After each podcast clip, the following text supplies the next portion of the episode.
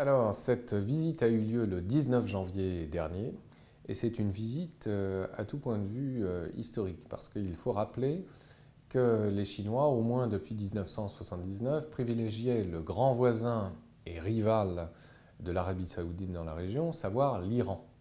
Et donc le fait d'avoir été d'abord à Riyad, capitale de l'Arabie saoudite, pour entamer cette vaste tournée diplomatique qui a ensuite emmené euh, Xi Jinping en Égypte et enfin en Iran, ce n'était pas anodin. C'est une façon pour les Chinois sans doute de rééquilibrer leur partenariat stratégique, de ne plus trop finalement privilégier l'Iran et de revenir finalement à des fondamentaux, c'est-à-dire redistribution et régulation politique euh, au niveau euh, régional. Visite historique aussi parce que c'était la première d'un dirigeant chinois depuis euh, l'arrivée au pouvoir de Salman Ben Abdulaziz Al Saoud en 2015. Et euh, le but de cette visite pour le dirigeant chinois était au moins double, si vous voulez.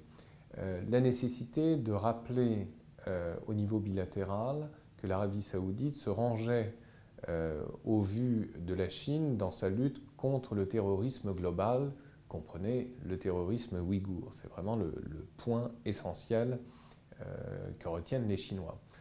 Euh, c'est une façon aussi de pousser un peu euh, les Arabes de l'Arabie saoudite dans leur retranchement en leur disant n'ayez pas une relation ambivalente justement par rapport au groupe terroriste que vous auriez été amené à soutenir. Donc une façon de clarifier officiellement les choses.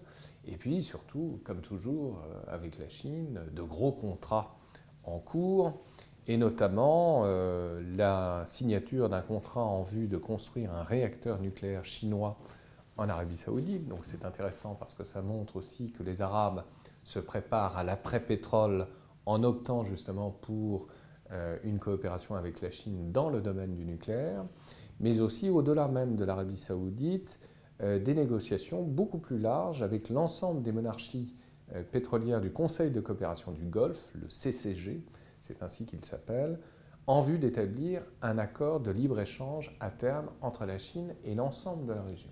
Donc évidemment, les enjeux financiers sont tout à fait considérables, et il s'agit par là même aussi pour Riyad de diversifier ses relations au-delà de la relation jusqu'à il y a peu finalement privilégiée avec les États-Unis.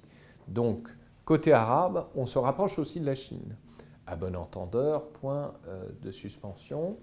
Et il s'agit euh, aussi de rappeler un fait que euh, ces relations entre l'Arabie saoudite et la République populaire de Chine, en réalité, sont assez récentes. C'est-à-dire que l'Arabie saoudite est pratiquement le dernier État arabe à avoir établi des relations officielles avec la République populaire de Chine. Jusqu'alors, Riyad entretenait jusqu'au début des années 90 des relations avec Taïwan et non pas avec Pékin. Bon. Donc ça, c'est intéressant à rappeler. finalement, il y a eu un tournant, sans doute euh, dans le courant de l'année 2008, lorsque l'Arabie saoudite a euh, débloqué une somme de 60 millions de dollars, donc euh, insignifiante par rapport évidemment aux richesses inestimables de l'Arabie saoudite, mais un don tout de même très très important au niveau symbolique pour les victimes du tremblement de terre du Sichuan.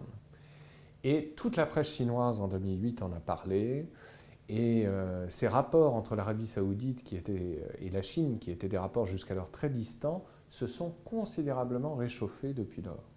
Donc c'est assez intéressant de rappeler ce fait que Riyad, finalement, pourrait devenir un partenaire privilégié peut-être pas autant évidemment que Téhéran, euh, donc l'Iran, mais c'est évidemment un signe fort euh, pour Xi Jinping qui entamait alors euh, sa visite diplomatique au Moyen-Orient en commençant précisément d'une manière hautement significative par l'Arabie saoudite.